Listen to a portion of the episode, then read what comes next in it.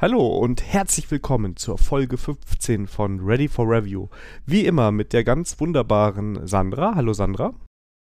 Hallo Daniel und äh, wie immer an der Stelle vielen Dank, dass du mit dabei bist, wunderbarer Daniel. Oh, ja, danke schön. Es ist Folge 15. Ich habe überlegt, ich könnte einfach Folge 16 ansagen und es wäre dann nicht die Tastaturfolge, sondern die Nachfolgefolge zur Tastaturfolge. Aber ich glaube, dann hätte der Weihnachtsplausch äh, nächste Woche keinen Spaß gemacht. Und ähm, darum sind wir heute hier und es ist Zeit, über Tastaturen zu sprechen. Bist du da bereit, Sandra? Ja, ich habe mich auch vorbereitet. Du hast sogar Notizen, habe ich gehört. Ja, immer äh, vier Seiten. Uiuiui. Und äh, ja, und äh, bei den ganzen Tweets, was wir dazu bekommen haben, ich, ich, habe ich schon ein bisschen Sorge, dass wir so ein bisschen verkacken, weil wir eigentlich davon keine Ahnung haben.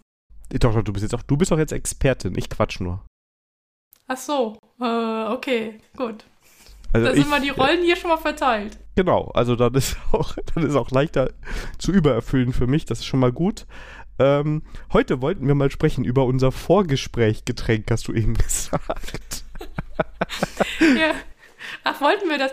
Nee, wir haben heute festgestellt, dass wir ein Vorgesprächsgetränk hatte, jeder, weil meine Flasche schon leer ist und ähm, Daniels Glas auch schon leer ist. Genau. Und ich hatte vorgeschwärmt gehabt, denn äh, Kumpel aus Nürnberg war zu Besuch vor ein paar Wochen und der hat mir einen Kasten Bier mitgebracht, nur mit alkoholfreien Bieren aus seiner Region. Und heute habe ich das letzte davon getrunken. Der war von der Woche und, da? Äh, nee, er war vor ein paar Wochen. Vor ein paar. Wochen nicht. Achso, ich dachte schon gerade eine Woche, ein Kasten. Nein. So, es war noch ein halber. Okay, es war ein halber Kasten. So, gut. Also, so ein kleiner Kasten war das halt gewesen. Aber ein Kasten. Hey, also, auf jeden Fall, ich hatte ein Pyrase alkoholfrei Schankbier aus einem kleinen Dorf im Frankenland. Malzarom malzaromatischer und alkoholfreier Biergenuss. War lecker. Mal was anderes. Klingt gut. Und mein äh, Getränk jetzt für den Podcast ist ein Krombacher alkoholfrei Radler 0,0 Prozent. Also richtig hier, ähm, ja. Ja, ich bin noch ein bisschen alkoholfrei durch den unterwegs, aber ist nicht schlimm. Ich hätte ähm, genug Schwindel für, für ein ganzes Leben gehabt, monatelang. Ja, dann äh, den? Schwindel, den kriege ich ja vielleicht dann. Äh, bei mir gab es einen Gin Tonic ähm, eigen, äh, mit selbstgemachtem Tonic Water. Das habe ich letztens aufgesetzt und ähm, trinke ich jetzt so mit der Zeit weg. Sehr geiles Rezept. Und ähm, dazu gab es einen Roku Gin. Das ist so ein von den, so ein, so ein vom Geschmack her so japanischer Gin, würde ich sagen äh, mit einer ganz leichten Zitrusnote und das hat äh, sehr gut gepasst. Ähm, deshalb habe ich es auch im Vorgespräch schon ganz schnell weggetrunken. Aber das, das hört sich gut an. Ähm, äh, letztes Jahr hatten wir für auf der Siegelturn ein, auch einen Gin dabei gehabt, für, für halt für den Anleger-Gin. Und da hatten wir nämlich eine ähm, Distille ähm, entdeckt, ähm, eine Düsseldorfer Distille, 1848 hieß der Gin, glaube ich. Oh, ich Ja, glaube, den haben wir auch. Wir haben relativ viel Gin, weil ich den sehr gerne trinke. Und ähm, Ich sehe Ja. schon, wir müssen mal eine Gin-Folge machen. die Gin-Folge. Jetzt haben wir gerade die Tastaturfolge so gut wie hinter uns und dann kommt schon die, die Gin-Folge. Ja? Ja, aber die Gin-Folge, glaube ich, die, ähm, die kriegen wir besser über die Bühne gebracht als die Tastaturfolge. Doch, Also ich doch. muss sagen, ich habe schon ein bisschen Muffen gehabt vor dieser Folge. Echt? Ja. Ich Nee, habe also- überhaupt keine Ahnung. Ich musste mich echt mal hier reinhören. Aber du hast doch auch eine mechanische Tastatur, oder? Hatte ich jetzt falsch in Erinnerung? Ja, aber das war, das war halt so ähm, halben Tag und äh, ähm, inspiriert. Aber ich kann ja nachher mal so, wie ich zu dieser Tastatur gekommen bin. Aber ähm, ich habe auch jetzt wieder viel dazugelernt und ähm, ähm, überlege jetzt auch, hm, ob ich über Weihnachten mir doch eine eigene Tastatur baue, aber das ist eine andere Geschichte. Ja, das, Ich äh, habe mir das so ein, so, ein, so ein Fertigprodukt gekauft, weißt du? Ja, ich auch, aber ich bin mit meinem sehr zufrieden. Das empfehle ich nachher auch, glaube ich. Ich bin mit meiner auch sehr zufrieden. Also so ist es nicht. Ähm, ich glaube, das ist nur wieder so ein, so ein Nerd-Reflex, was da hochgekommen ist. Ja, das habe ich auch schon zu hören bekommen, als ich gesagt habe, hm, vielleicht mein Bastelprojekt dieses Jahr eine Tastatur. Ähm, ja, aber unwahrscheinlich, glaube ich. Das, aber mal schauen. Ja. Aber wir wollen jetzt das Thema nicht vorgreifen. Nein, nein, nein, das kommt noch, aber vorher ist eine Kategorie wieder im Spiel, die ich lange, lange, lange, lange vermisst habe. Ähm, letztes Mal Und haben wir doch drüber gemeckert. Genau. Wir haben letztes Mal drüber gemeckert und schon zack, bumm, nächste Folge und schon ist eine Karte drin. Genau, der Family Ähm. IT Support. Sandra, was ist passiert? Ja, ich, äh, mein Haushalt wurde ein Update auf Windows 11 gemacht und ich habe davon nichts mitbekommen. Wer macht das Was Update soll im ich dazu sagen? Hintergrund? Komplett im Hintergrund oder? Ähm, nee, ähm, und zwar, Axel hatte noch sein, also Axel ist ja der Einzige hier noch mit Windows-Rechner im Haushalt. Ähm, viele wundern sich, dass ich noch niemals so deswegen noch nicht Entscheidungen eingereicht habe, aber ähm, dass ich meine, ich habe ihn ja auch so geheiratet, das war mir bekannt. Deswegen, ähm, nee, das ist kein Scheidungsgrund bei uns. Ähm, ja, und er hat mich vor, vor, vor vielen, vielen Wochen gefragt, hm, Sandra, da ist so ein äh, Update-Button von Windows 10 auf Windows 11, kann ich ihn drücken? Was sagst du dazu? Und ich so, hm, ja, mit Win in meiner Filterblase kam mit dem Linux-Subsystem gab es wohl Probleme, aber das benutzt er ja nicht, deswegen, also aus meiner Sicht spricht nichts dagegen. Und da war halt wochenlang Ruhe. Das Thema kam, wurde nicht mehr angesprochen. Irgendwann habe ich ihn vor dem Frühstück mal gefragt, ja, was war eigentlich aus deinem Windows-Update? Ja, ja, das habe ich schon seit zwei, drei Wochen drauf. Funktionierte wunderbar. Merkte man nicht. Doch, die Kanten sind ein bisschen runter geworden. Die Also Task, weiß- die, die Menüleiste ist in der Mitte. Das ist das, das größte, die größte Änderung optisch, fand Das, ich. ich. weiß, Das hatte mehr erwähnt, das weiß ich sogar mehr. Naja, ich war sehr überrascht, dass das jetzt so einfach, ähm, ich davon nichts mitbekommen habe. Nee, ich habe meinen Rechner auch, also ich benutze meinen Windows-Rechner ja eigentlich nur zum Zocken und äh, um frühzeitig Windows zu installieren und da habe ich auch relativ früh, als Windows 11 rauskam, das Update eingespielt. Es hat eigentlich alles geklappt. Ähm, jetzt zuletzt war ein bisschen komisch, dann kam noch mal so ein bisschen so, ich sag mal so Setup-Screen-mäßig so durch, als wäre irgendwie so so ein neues Update reingekommen, wo er mich nochmal tausend Sachen wegen OneDrive und so gefragt hat, wo ich immer gesagt, nein, will ich alles nicht. Ich will nur spielen auf dem Rechner. Ne? Ähm, aber das hat einfach so funktioniert. Aber Windows-Subsystem habe ich hier gerade vom Kevin Wittek ähm, auch gelesen. Da gab es wohl ein bisschen Probleme. Ja, also, aber, ja gut, es muss mir recht sein. Weniger Support-Aufgaben für mich. Ja. Äh, Windows-Subsystem, weißt du, wofür der Kevin das verwendet? Ähm, ja, für Container. Genau, und für Kubernetes und so ein Gedöns. Na, ich glaube, Kubernetes weniger. Ich glaube, äh, Test-Containers äh, wirklich für Container. Kubernetes Der macht nur, der macht nur Container.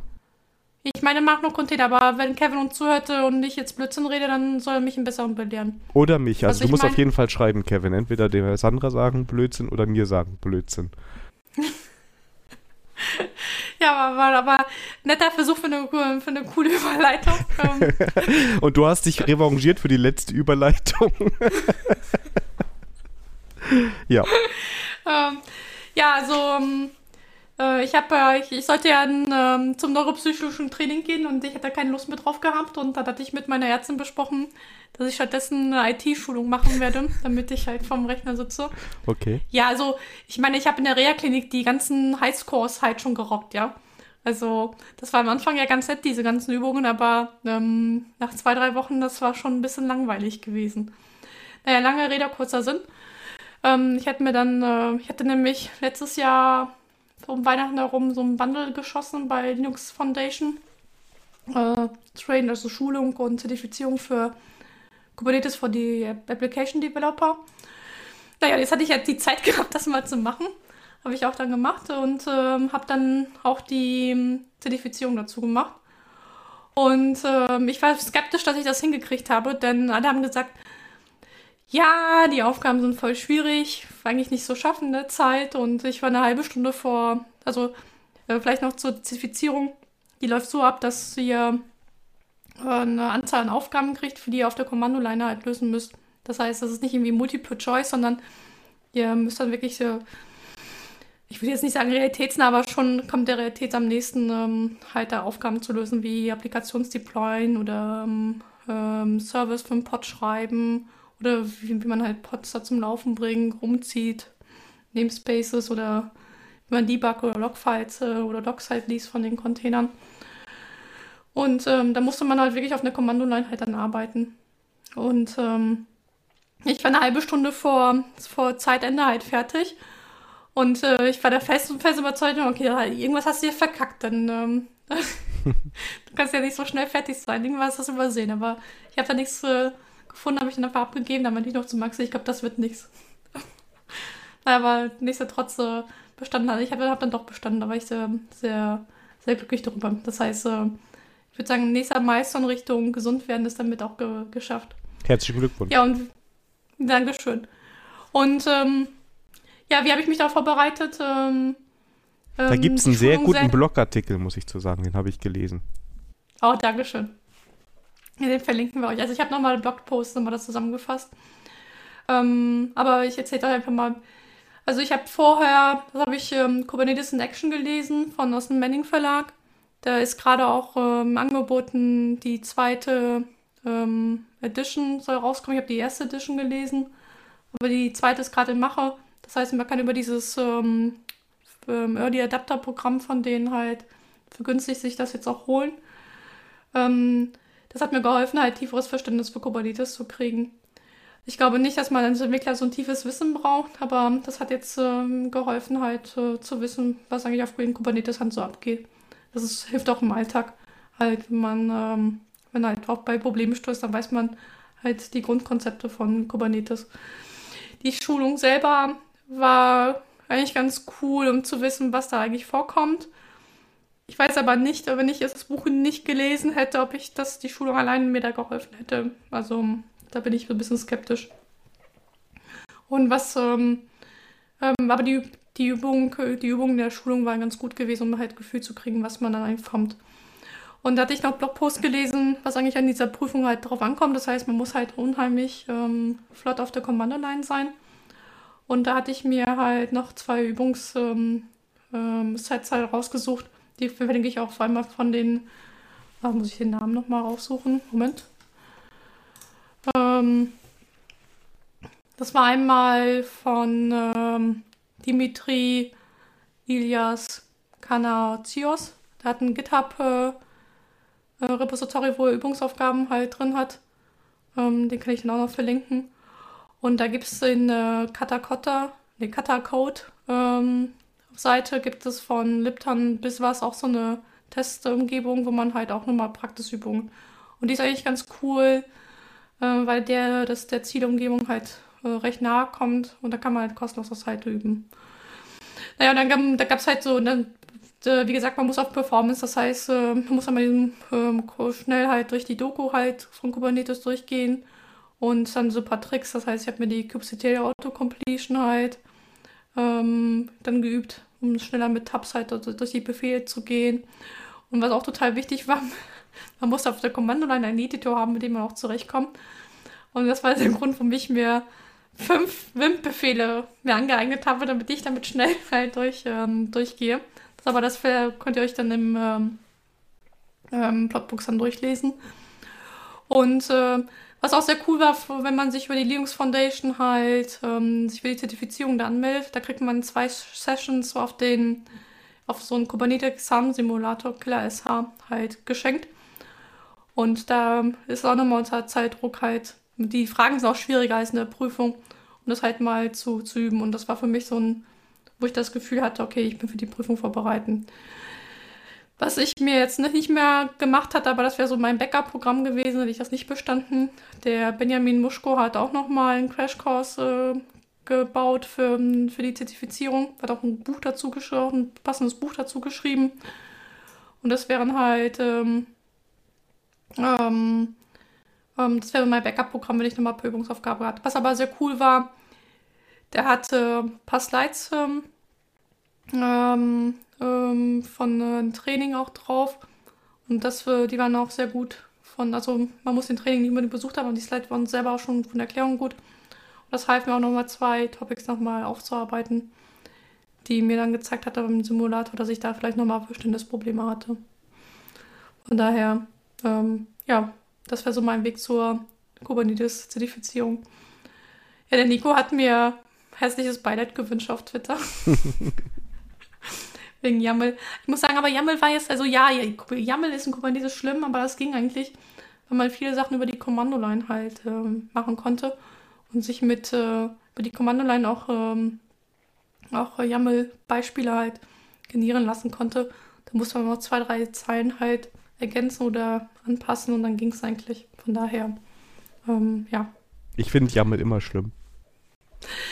Ja, ich muss sagen, ich habe ich hab da nicht so eine Hassliebe. Ich, ich habe Jammel das erstmal mit Ansible in Berührung bekommen. Und bei Ansible äh, finde ich, ähm, das geht noch. Also, wo ich Jammel richtig schlimm fand, war wirklich bei Kubernetes, wenn du alles von Scratch schon selber schreiben musst. Aber wenn du das über die Kommandoline dann oder mit Helm benutzt, dann, dann geht das eigentlich. Obwohl bei Helm mit, mit dem, ja, das, das kann auch schon, das kann auch schon nervig sein, da gebe ich dir schon recht. Also Ja. von daher, ja. Und dann hat unser letzter Podcast doch gleich hohe Wellen geschlagen, denn der zweite Teil der Artikelreihe kam raus. Und das war nur, weil wir darüber berichtet haben, bestimmt. Ja, also zumindest hatte ich das so das Gefühl gehabt, dass das so war. Denn äh, eigentlich hatte, also äh, wir verlinken natürlich den zweiten Teil auch, aber irgendwie haben wir das Gefühl gehabt, beide unabhängig voneinander, dass eigentlich das nochmal, ähm, dass wir in unserer Folge irgendwie ein bisschen über den ersten Teil hinausgegangen ist und der zweite hat das nochmal schriftlich nochmal noch mal zusammengefasst, was wir da gesprochen hatten, oder? Ja, finde ich auch. Aber weniger Blockchain-Gebäsche. Ja, das stimmt. Also das war, aber Container vor. Ja. äh, ja. Also wir gehen nicht drauf tief ein, weil das wäre echt eine Wiederholung von äh, Folge 14. Ähm, könnt ihr da gerne nochmal reinhören, aber ähm, wir verlinken nochmal den Blogpost und eigentlich ist, äh, eigentlich äh, sind wir, also äh, wie sagte Daniel im Vorgespräch, der Blogpost hat uns wieder eingeholt. Genau, und wir wollen jetzt auch nicht also immer alles vorgeben hier, ne? Ja, genau. Ja, und dann sind haben auf, wir sind uns. auf Teil, Ja, da sind wir, wir sind auf Teil 3 gespannt. genau. Danach steigen wir wieder ein und Genau. ansonsten, Uwe, sag uns Bescheid. Nein, nein. Also der Uwe hat das bestimmt ohne uns hingekriegt, bin ich mir ziemlich sicher. Ähm, aber ich ich glaube, auch dass sicher. die, die Rück Rückschlüsse, die er da schließt, äh, finde ich, also die, da denken wir, glaube ich, sehr ähnlich und ähm, ja. genau. Kein Comment, kein, weil wir müssen nichts hinzufügen. Genau, es ist, es ist ready, of, ready, ready for review approved, ja. Genau. Ähm, was vielleicht irgendwann mal ready for review approved ist, ist eine neue IDE, wo wir uns beide für registriert haben und gehofft haben, wir könnten heute drüber berichten. Ja, Können wir aber nicht. Ja, JetBrains hat eine ähm, neuen Idee angekündigt. Fleet. Fleet heißt Fleet? Fleet, ne? Oder Flat? Keine Ahnung. Ähm, aber man muss sich für, als Beta-Tester registrieren. Das haben wir beide fleißig gemacht, aber ja, wir waren Millionen andere Entwickler hatten die selbe Idee gehabt. Ja, also ich weiß auch nicht, ob die schon irgendjemand hat. Hast du schon irgendwo bei, in deiner Twitter-Blase was gesehen, dass irgendjemand äh, Fleet nutzt? Ähm, ja, der Oleg von äh, Atomjar, meine ich, hat das schon und der war aber begeistert davon. Ähm, ich, ich hoffe, da heißt Oleg. Ich glaube, da heißt Oleg, ja. Der neue Developer Advocate bei Atomjar. Oder, oder war es sogar der Kevin? Hm, weiß ich jetzt nicht. Muss ich nochmal gucken in der Filterblase. Ich meine, einer aus meiner Filterblase hat das schon ausprobiert und war hellauf begeistert. Das würde aber auch erklären, okay, das ist ein bisschen, bisschen jetzt Hiebstoß, dass bei IntelliJ die letzten Releases halt nicht so alles gut lief. Ich glaube, die wollen die neue Idee dann schmackhaft machen. Ich ich weiß es nicht. ich Also bei mir, JetBrains, ich, ich habe da, also wenn ich es benutze, nicht viel zu meckern. Ich glaube, du hast auch schon mal erwähnt, dass du ein paar Probleme hast und nicht so happy bist, aber Ja, das mit den letzten Updates war mit den äh, Maven-Caches äh, nicht so dolle und ähm, dann hieß es ja, ich soll mal einen vernünftigen Bildtool benutzen, aber aus der Filterblase habe ich mitbekommen, dass bei Gradle die Integration auch irgendwie Fritze war die letzten Male. da, mu da musst du das richtige Ökosystem verwenden. Ja, aber Fleet ist jetzt auch mit äh, Kotlin geschrieben, damit ja alles besser. Ja, eben. Also das ist ja Mhm. was ganz was anderes. Ja, genau. Ja, bin ich sehr gespannt drauf. Vielleicht kriegen wir das ja noch rechtzeitig dieses Jahr, ähm, damit wir da ein bisschen rumspielen können. Ja, das ist, ja, mal gucken, wie das, wie das funktionieren wird. Ja, aber warum, apropos rumspielen, du hast deine alte Liebe oder alte neue Liebe Go nochmal ähm, wiederentdeckt. Ja, ja genau. Es ist wieder Advent of Code und ich habe ja mein Go-Wissen alles wieder verloren. Das muss ich jetzt wieder aufbauen. Und ja, also, was soll ich sagen? Also, Advent of Code ist wieder. Ich habe es nochmal mit Go jetzt angefangen. Ähm, äh, die richtige Herausforderung ist aber dieses Jahr, dass ich es mit Vim schreibe, in der Tat. Das heißt, Also, du, ja. äh, aber, aber nicht mein Blogpost hat sich jetzt inspiriert, Wim zu machen. nein, nein, ne? da war ich schon lange dabei. Die Befehle kannte ich auch alle schon. Ich kann auch schon ein paar mehr. Aber Oh, äh, super. Ähm, nee, ich habe ähm, also ich mache das ja immer so, dass ich irgendwie was Neues dabei habe und äh, Go war jetzt, hat mir irgendwie Spaß gemacht, deshalb habe ich jetzt Go wiederverwendet und habe ich gedacht, ja gut, ich mache mal Vim. Und dann habe ich mir äh, diverseste Artikel durchgelesen, wie man sich das denn beibringt. Und ähm, habe zwei Dinge daraus sehr beherzt. Das eine ist, ähm, dass ich den Vim-Tutor eigentlich fast jeden Morgen einmal mache. Ähm, um so die Standardbefehle, die man so braucht, so ein bisschen ins äh, äh, Muscle Memory reinzubekommen. Und das andere, was ich eigentlich noch einen viel clevereren Tipp finde, der aber auch anstrengend sein kann, ich habe in meiner Standard-IDE, ähm, also die, die ich jetzt für Advent of Code nehme, ähm, ein Vim-Plugin aktiviert, damit ich da einfach immer in diesem Vim-Mode arbeiten muss. Und das war ein, zwei Tage echt purer Schmerz, ja.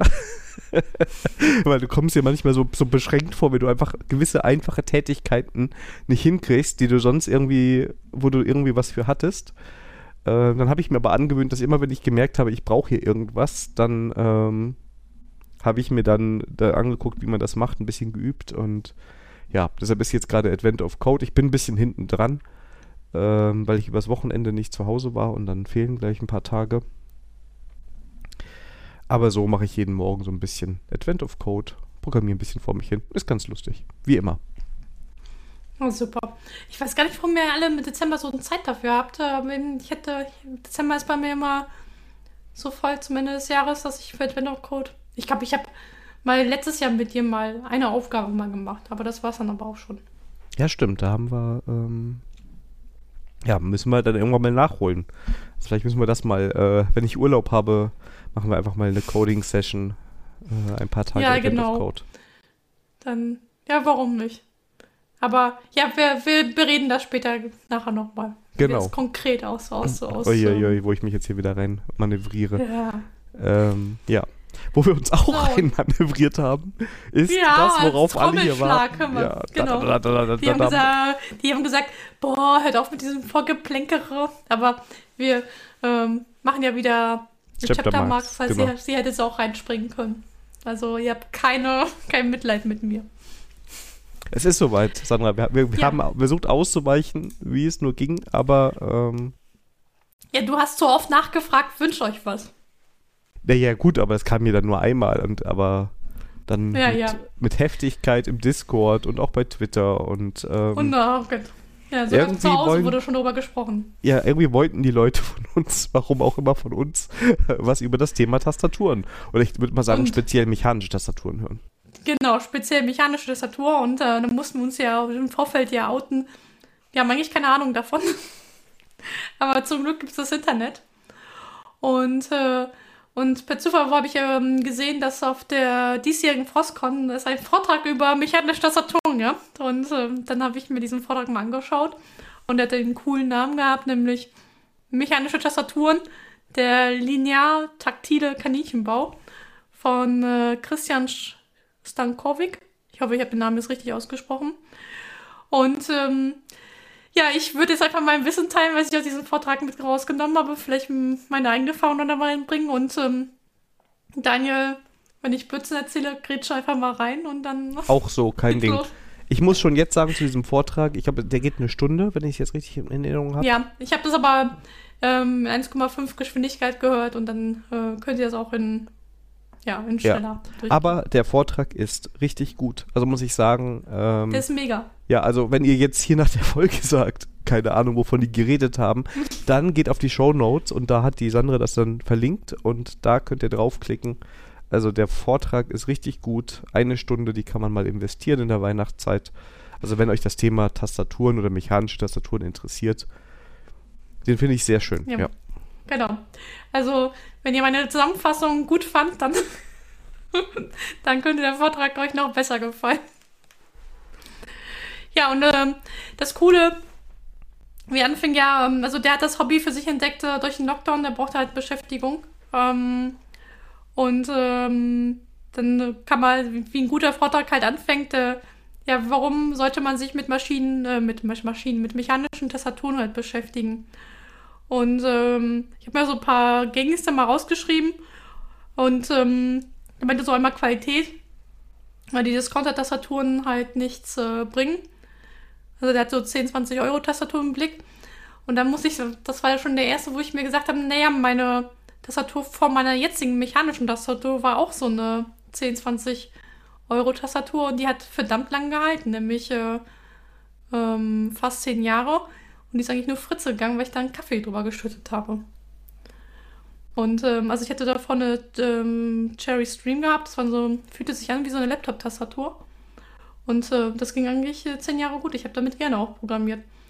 Gut, ähm, er hatte mich dann nochmal auf die Stelle nochmal eine ähm, Stream halt ähm, bestellt, aber keine Ahnung, durch Langeweile Lockdown habe ich mir dann doch wieder eine mechanische geholt, aber ähm, Axel benutzt es die jetzt und die ist damit eigentlich auch zufrieden. Deswegen, ähm, und die war gar nicht mal so teuer. Die hatte wirklich ja nur, glaube ich, 15, 20 Euro gekostet. Ich weiß nicht, wie sie jetzt da steht. Aber das heißt, ähm, gut, ich weiß nicht, wie die Qualität, aber die hat bei mir zehn Jahre gehalten und ich bin ja viel am, beim Schreiben, deswegen ähm, weiß ich jetzt nicht, ob das jetzt ein ähm, Qualitätsmerkmal halt ist. Was aber schon ähm, äh, nachvollziehen kann, ist Ergo Ergonometrie. Also Leute, die halt äh, vielleicht auch mit Händen Probleme haben, dass dann die Anschläge bei so einer mechanischen Statur denen äh, dann eher zukommt. Ähm, also meine Hände sind auch in Ordnung, deswegen kann ich das jetzt nicht beurteilen. Dann äh, kommt da so ein bisschen das äh, Spiel kennt mein Gaming und Modding. Also Gaming, die mechanischen Tastaturen so, ist beim Zocken wohl die, schwört die Gaming, ähm, die Profi-Gaming-Liga auf mechanischer Tastatur, weil wohl das Feedback und der Anschlag halt besser ist als von den anderen Tastaturen. Hast du schon mit deiner mechanischen Tastatur schon mal gezockt? Ehrlicherweise mag ich das gar nicht so gerne. Also dann nehme ich immer noch, dann gehe ich immer noch auf eine andere, flachere zurück. Vielleicht spiele ich auch nicht, also ich spiele auch nicht Profiliga. Ähm, weil ich ja sonst, habe ich auch im Vorgespräch ja schon gesagt, eigentlich die mechanische inzwischen zum Tippen mega finde. Ich mag das ganze Tastgefühl, also die Haptik, alles und das fühlt sich einfach gut an, kann ich nicht anders sagen. Und macht auch Spaß. Ja, ich bekomme zwar ab und zu einen Kommentar, dass man im ganzen, in der ganzen Wohnung hört, dass ich gerade am Tippen bin, aber naja. ähm, zum Spielen, ich weiß es nicht, hat mich noch nicht so gereizt. Da habe ich auch eine andere Tastatur, die ich dann nutze an meinem Windows-Rechner. Aber ja, sonst finde ich das eine sehr schöne Sache. Ähm, und was ich auch interessant fand, aber wo ich darüber nachgedacht habe, das ist auch logisch, Hygiene halt. Ähm, wenn man vor allem als Consultant unterwegs ist äh, und dann halt ähm, mit einer komischen Tastatur davon einen Kunden kriegt, äh, ja, die ist manchmal echt versifft. Also ich bin dann manchmal auch erstmal am, am, am Putzen. Aber manchmal kriege ich auch eine neue Tastatur, deswegen äh, dann. Naja, und der, das war sein Argument, dass man halt, ähm, halt dann seine eigene Tastatur halt mitbringt. Dafür habe ich ja eigentlich auch nur so eine Bluetooth-Tastatur. Aber das ist halt ähm, von Lenovo die Laptop-Tastatur nur als äh, Bluetooth-Tastatur, äh, weil die halt schön kompakt ist. Ich glaube, ähm, also irgendwie habe ich, hab ich nie mehr daran gedacht, dass ich da mal eine mechanische halt mitnehme, aber die ist halt schon leise. Und deswegen für Büroeinsatz äh, im Großraumbüro eigentlich äh, total in Ordnung. Nur die ist halt mega teuer. Also, aber das war eine Bluetooth, die auf Anhieb funktioniert hat und wo halt das Gefühl halt, ähm, halt schön war. Deswegen habe ich mir die damals geholt. Und das ist halt eine ThinkPack ähm. Die ist halt mega teuer. Ähm, fühlt sich aber wie eine ThinkPad-Tastatur, Laptop-Tastatur halt an. Also ich, ich mache das gerne. Ich weiß aber auch, andere finden das äh, nicht so schön. Ähm, ich glaube, von Apple gibt es ja auch so Tastatur, ähm, Bluetooth-Keyboards, ne? Die, die auch die sich Laptop sehr gut anfühlen, ja, muss ja. ich sagen. Deswegen, ähm, also das war so für mich so, ja, das Argument kann ich nachvollziehen. Ähm, ich bin noch nie auf die Idee gekommen, nicht eine mechanische Tastatur in ein Großraumbüro mitzunehmen. Ja, das ist Aber, auch, also ich finde, also ja, ich, da machst du dir nur Feinde. Also da muss man auch vielleicht mal ein bisschen Rücksicht auf die Kollegen nehmen, die wollen sich auch konzentrieren bei der Arbeit, ne? Also, ja. Da finde ich es auch nicht so also, toll. Im Homeoffice finde ich es okay, wobei ich echt aufpassen muss, wenn ich in irgendeinem Audio, in einer, in einer Session bin irgendwo, ähm, dann, oder in so Team-Session oder sowas, dann ist das auch nicht so gut. Da kannst du auch alle Leute damit terrorisieren. Und auch beim Podcasten, ne? Also wenn ich jetzt was suche, muss ich sehr langsam tippen oder nachher sehr fleißig äh, Tastaturanschläge aus der Audiospur rausarbeiten, damit ihr das nicht so hört. Ähm, ja, dann ist das doof. Ja, aber das sind so. Aber die Hauptmotivation, äh, also mein, mein persönlicher Favorite von diesem Vortrag war, weil es geht. Ja, definitiv. Das ist auch das, was So mich motiviert, da vielleicht irgendwann mal Zeit rein zu investieren, ja. Genau, weil, weil man weil man es einfach kann. Also, ja, das ist halt so. Ja, und dann halt, ähm, genau, mit dem Spielkanal, habe ich über, ein bisschen übersprungen, halt, ähm, halt Tune, ne? Andere machen halt ihre Autos hübsch, ne? Und andere machen halt ihre Tastatur, also mit äh, Licht und äh, fancy Farben für die einzelnen äh, Tasten und solche Sachen. Also das gibt's halt äh, entsprechend halt auch, ne? Das hat meine übrigens auch. Also, ähm, die hat, also ist ja auch eine zusammengekaufte, also die es gab so fertig und ähm, da kannst du auch alles Mögliche einstellen mit RGB, ne? So von, wenn du eine Taste drückst, geht da oben das Licht an. Das hat man aber, glaube ich, genau fünf Minuten mal drin und dann schaltet man es wieder um. Und jetzt wechselt meine immer so die Farben ganz langsam. Ähm, das ist ganz Also ich hab beruhigend jetzt mich auf- angenehm. Ich habe mich auf Blau eingeschossen gerade. Warum auch immer. Aber, aber ja, meine kann auch so mit äh, Disco-Musik und äh, an den Anschlägen. Das kann aber auch schon ein bisschen nerven. Da hast du recht. Definitiv, ja. Ja, und die, und der Ur, die Urmutter der mechanischen Tastaturen, ähm, also der geht auch ein bisschen über die Geschichte halt ein, aber das überspringen wir. Aber das viel Wichtigere ist, ähm, die Urmutter der Tastaturen, der mechanischen Tastaturen war, gab es halt mit IBM-PCs. Und da ist dann von IBM-Tastaturen und äh, sag mal das Model F und das Model M wohl ähm, hervorzuheben. Und was ich total krass fand, dass das Model M sogar bis 1999 hergestellt worden ist. Also von 84 bis 1999. Ja, Also das fand ich schon, schon, schon krass. Und, ähm, und das Coole ist, also ähm, es gibt wohl von, von den zwei Modellen halt auch, ähm, auch lizenzierte Nachbauten.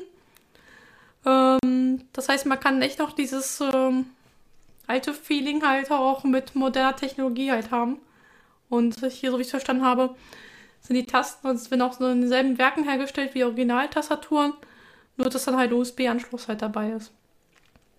Und äh, Fun Fact an der Stelle: Die originalen Modell, Originalmodelle werden äh, ähm, bis zu 1000 Euro halt bei eBay wohl gehandelt.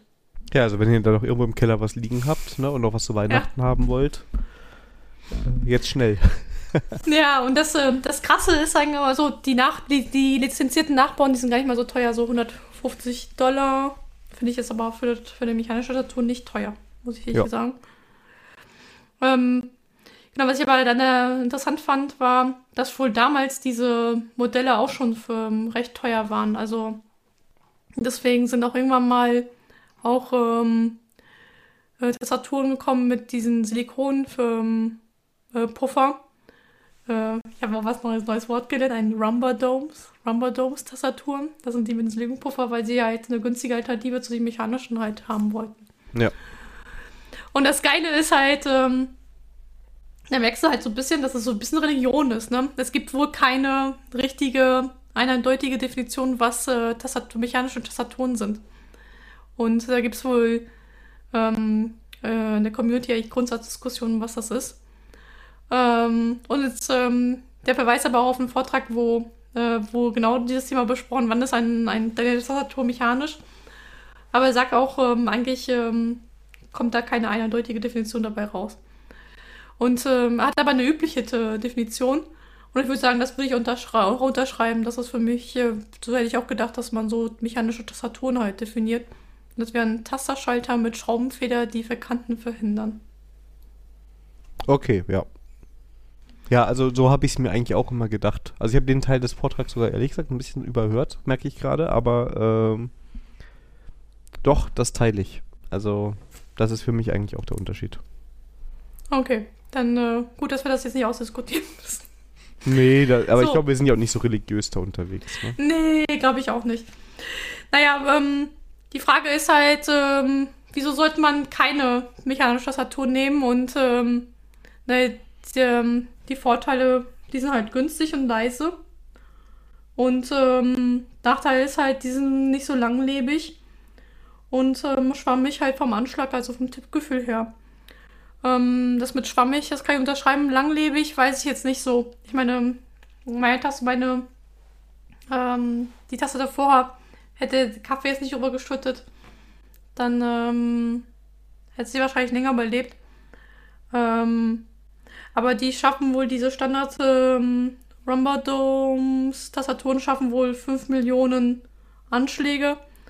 Und eben die mechanischen äh, Tastaturen, die schaffen halt 10 bis 60 Millionen Anschläge, bis sie halt Fritze sind. Also von daher, okay, dann würde ich sagen, ja, das ist schon, ist schon mal ein Unterschied. Ja, genau. Wobei das natürlich auch Zahlen sind, die irgendwie so unvorstellbar sind. Ne? Also ich weiß nicht, wie oft ich welche Taste drücke oder so. Und ähm, ja, ich meine, das ist, glaube ich, auch jetzt, ähm, man will irgendwie, ja, keine Ahnung. Aber ich kann mir das schon vorstellen, weil, also es wirkt ja auch ein bisschen höherwertiger. Also wenn ich so meine mechanische Tastatur vergleiche jetzt mit äh, nicht mechanischen Tastaturen, dann finde ich schon, dass die sich hochwertig anfühlt. Es gibt auch nochmal Unterschiede. Und ähm, ja, deshalb nutze ich die eigentlich auch ganz gerne. Ja, kommen wir zu Bauarten von Tastaturen. Ähm, fand ich auch ähm, total interessant. Ähm, okay, kabelgebunden Bluetooth oder Funk, das ist irgendwie, ähm, ähm, das ist ja, glaube ich, noch einfach. Das ist, glaube ich, uninteressant. Aber da fängt es schon mal an. Ähm, äh, du hast dann irgendwie eine konventionelle Bauart, also das, äh, wo du zum Beispiel Lücken noch zwischen den Tastaturen hat. Also ich glaube, das ist diese, ähm, also das würde ich meine Tastatur jetzt dazu zählen. Dann gibt es diese ortholineare, das heißt, ähm, die Tasten sind mehr äh, beieinander. Ähm, scheint damit auch ein bisschen so kompakter zu sein. Ich glaube, ähm, da fällt deine, glaube ich, drunter, ne? Nö, also meine hat auch Abstände dazwischen. Meine ist eine okay. äh, 65 Prozent. Aber da kommen wir nachher ah, drauf. Da, da, dazu kommen wir noch. Ja. Dazu kommen wir noch. Das äh, jetzt nicht vor, vorgreifen. Ja, ihr habt nichts Und dann gibt es halt die. Ja, ja, aber ich, ich habe hier, hab hier ein Drehbuch, ne? muss dran halten. ja. Aber das ist, glaube ich, die erste Folge, wo ich mich richtig vorbereitet habe. Ja? Ich bin, bin beeindruckt, ja. Und ja. Ähm, ähm, ja, da gibt es die, die Split. Das heißt, äh, wo die in der Mitte halt aufgeteilt sind.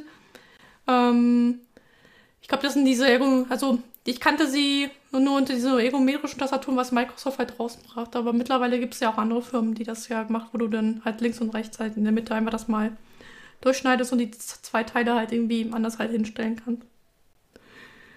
Ähm, weil das die natürlichere Handposition wohl unterstützt, weil du beide Teile ja auch ein bisschen verschieben kannst. Und dann ist die Handposition wohl eine, eine bessere, wurde gesagt. Ja, aber die, ähm, also er hat als Beispiel hier eine Lili 58 Pro. Die ist nicht nur gesplittet, sondern die einzelnen Tasten sind auch noch ein bisschen komisch verschoben, ne? Ja. Also, also das ist wirklich auch äh, darauf ausgelegt, dass die, dass seine Finger unterschiedlich lang sind. Aber das ist mir schon ein bisschen zu, zu, zu spacig an der Stelle. Aber ich, ich ähm, habe ja einen Bildungsauftrag ähm, solche Sachen gibt es halt auch. Und dann, ähm, äh, was der Daniel versucht hatte vorwegzunehmen, ja, die Größe der Tastatur. Also eine hundertprozentige, so vollwertige mit so einem Numberpad. Das ähm, hatte ich zum Beispiel. Ähm, da gibt es halt die ähm, 80 Prozent, wo ein 10 Keyless, also wo kein Nummernblock dabei ist.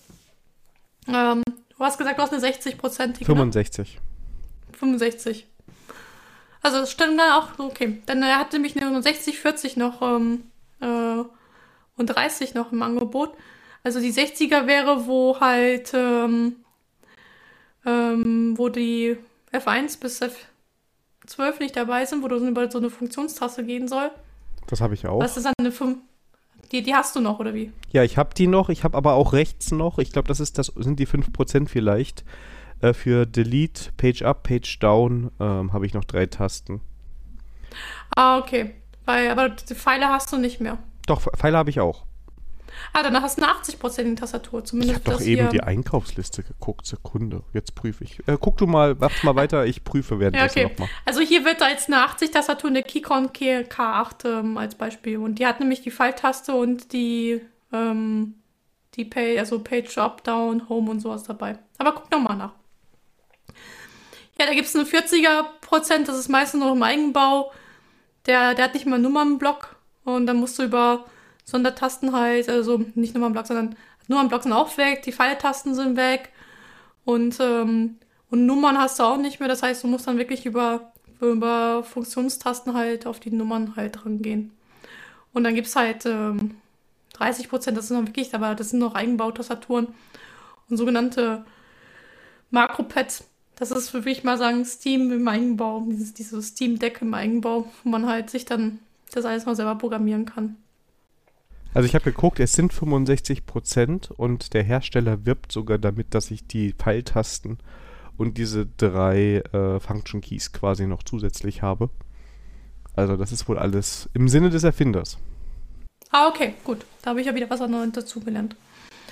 Ähm, ja, und äh, wenn man sich sowas halt so selber zusammenbauen möchte, ähm, dann braucht man halt mehrere Komponenten. Ich glaube, Gehäuse ist dann noch relativ easy.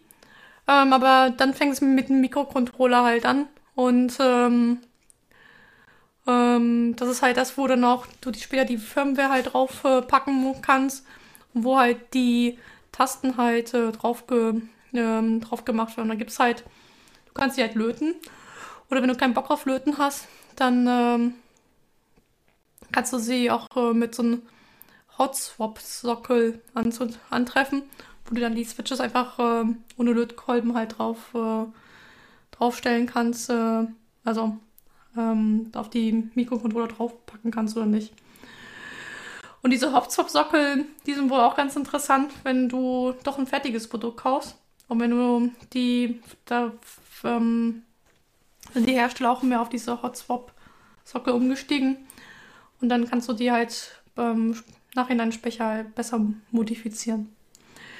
Ja, und dann kommt das Herzstück an jeder Tastatur, nämlich die Switches, die Tasten selber. Und ähm, ja, ich glaube, die, die, die meisten kennen halt, wenn sie anfangen, sich mit den Tastaturen diese Sherry MX Switches halt ähm, zu beschäftigen. Und da habe ich gelernt in diesem Vortrag, das ist eine deutsche Erfindung. Ich dachte, das Sherry wäre eine englische, amerikanische Firma, aber das ist nur eine deutsche Firma. Und ähm, ja, da gibt es halt verschiedene Farbcodes die dann halt zeigen, ähm, ähm, wie der Schaltweg halt von diesen Tasten halt sind bei der Cherry Mix. Und die Lizenzierung von den Cherry Mix ist ja abgelaufen. Das heißt, man kann jetzt auch um, ähm, die auch von, ähm, von anderen Herstellern halt kaufen. Also muss man halt ein bisschen halt drauf achten. Aber die drei gängigsten Kategorien für Switches sind halt linear, taktil und clicky. Und ähm, ich habe nochmal nachgeschaut, ich habe eine, wohl eine lineare. Ich habe nämlich die Red äh, Sherry Mix äh, Switches. Und die sind halt für Zocken ganz, ganz cool. Weil da ist ähm, der ähm, Schaltweg halt gleichmäßig. Bei Taktil, da hast du immer so einen Druckpunkt. Also musst du über so einen bestimmten Punkt hinaus, um weißt du, dass es geklickt ist. Und Clicky ist halt, dass du es halt einmal richtig spürst und auch hörst. Also das ist, glaube ich, die, wo dann die meisten halt äh, das Großraumbüro halt ähm, den Wahnsinn treiben können. Und ähm, ja, dann, also wir können jetzt mal auf den Aufbau von, von Switches dann noch gehen, ne? Denn also du kannst echt eine, eine Physikarbeit darüber schreiben, ne? Dann gibt es extra Begriffe für Gehäuse Ober- und Unterseite, wie die Schaltkontakte sind, dass du dann Führungsfedern hast oder Verbindungsstücke zu den Tastenkappen und so weiter. Also da kannst du wohl ähm, äh, sich da echt austoben, was das halt angeht. Ja, also das ist schon ähm, generell wie das Thema. Also du kannst ja in jedes Detail da sehr viel Geld rein investieren und auch sehr viel Zeit, wie du es machst und äh, ja. Ja, und dann ähm, hat er mal ein Beispiel gemacht fürs für, um, Vergleich zwischen den Switches. Dann wird nicht nur die Kategorie, also wie, der, für, wie das Gefühl, das Tippgefühl ist, ne? Linear oder halt mit diesem spürbaren Punkt, sondern wie viel Kraft du anwenden musst oder wie der Vorlauf ist und ja, ja, das fand ich witzig, ne? Oh, die hat 45 ja. Gramm, aber die hat 65, das ist schon. Ja. Ja. Und, und da gibt es auch eine, die 120 Gramm hat und das ist echt mega, ja, okay, gut. Ja, und dann ähm, ähm, ähm, ist die nächste Kategorie, wie du, ähm, wie du den Klang der Tastatur halt noch ähm, verändern kannst. Also es sind wohl nicht die Switches, sondern auch halt, ähm, was für ein Gehäuse du benutzt, ob du offen, geschlossenes Gehäuse, was ein Material, also ähm, die aus Metall, die sind halt lauter. Ähm, und dann, dann gibt es halt Tipps, wie du das Innenleben der Tastatur halt ähm, ähm, äh, auch bestücken kannst, damit du die Lautstärke halt ein bisschen verändern. Also wie zum Beispiel Schaumstoffe äh, gibt man rein, damit sie das äh, nochmal dämmen. Oder äh, so ein, äh, nennt sich so ein Switch-Looping, wo du halt so, das habe ich nicht so ganz verstanden, wie so ein Klebstoff, ne? Wie reintun in den Switches kannst, also Schmiermittel ähm, in den Switches tun kannst, damit sie halt ähm, so immer noch das Gefühl hast, aber nicht mehr so laut sind. Also genau. Da gibt's, die Fantasie gibt's da keine, gibt da keine Grenzen auf. Ähm, ja, und dann ähm, kannst du halt, wenn du die Switches auf die Platinen drauf machst, dann gibt es auch noch wieder ähm, Techniken, wie du drauf machst, ob du auf eine, auf eine Schiene raufsteckst oder direkt auf den Mikrocontroller halt ähm, äh, lötest. Und dann für die großen Tastaturen, äh, Tasten wie der Enter-Taste, da gibt es dann noch spezielle Klammer damit sie nicht wippen. Also ja, da gibt es viele Sachen halt so zu beachten. Und ähm, was ich total interessant fand, war, dass die Tastenkappen irgendwie ähm, so eine besondere, also die zweite Besonderheit ist mit den Tastaturen. Also, dass die Switches da so gehypt worden sind, das ähm, war mir schon bekannt. Aber ähm, dass die Tastenkappen dann auch nochmal ähm, noch eine Welt für sich öffnen, das war mir dann nicht so. Und dann ähm, geht es halt darum, aus welchem Material diese Kappen halt sind. Ähm, dann halt, gut, welches Layout du kaufen kannst, ob du jetzt ähm, ähm, äh, US-Layout oder deutsches Layout ähm, kaufen kannst. Ähm, das ist nochmal eine eigene Geschichte für sich.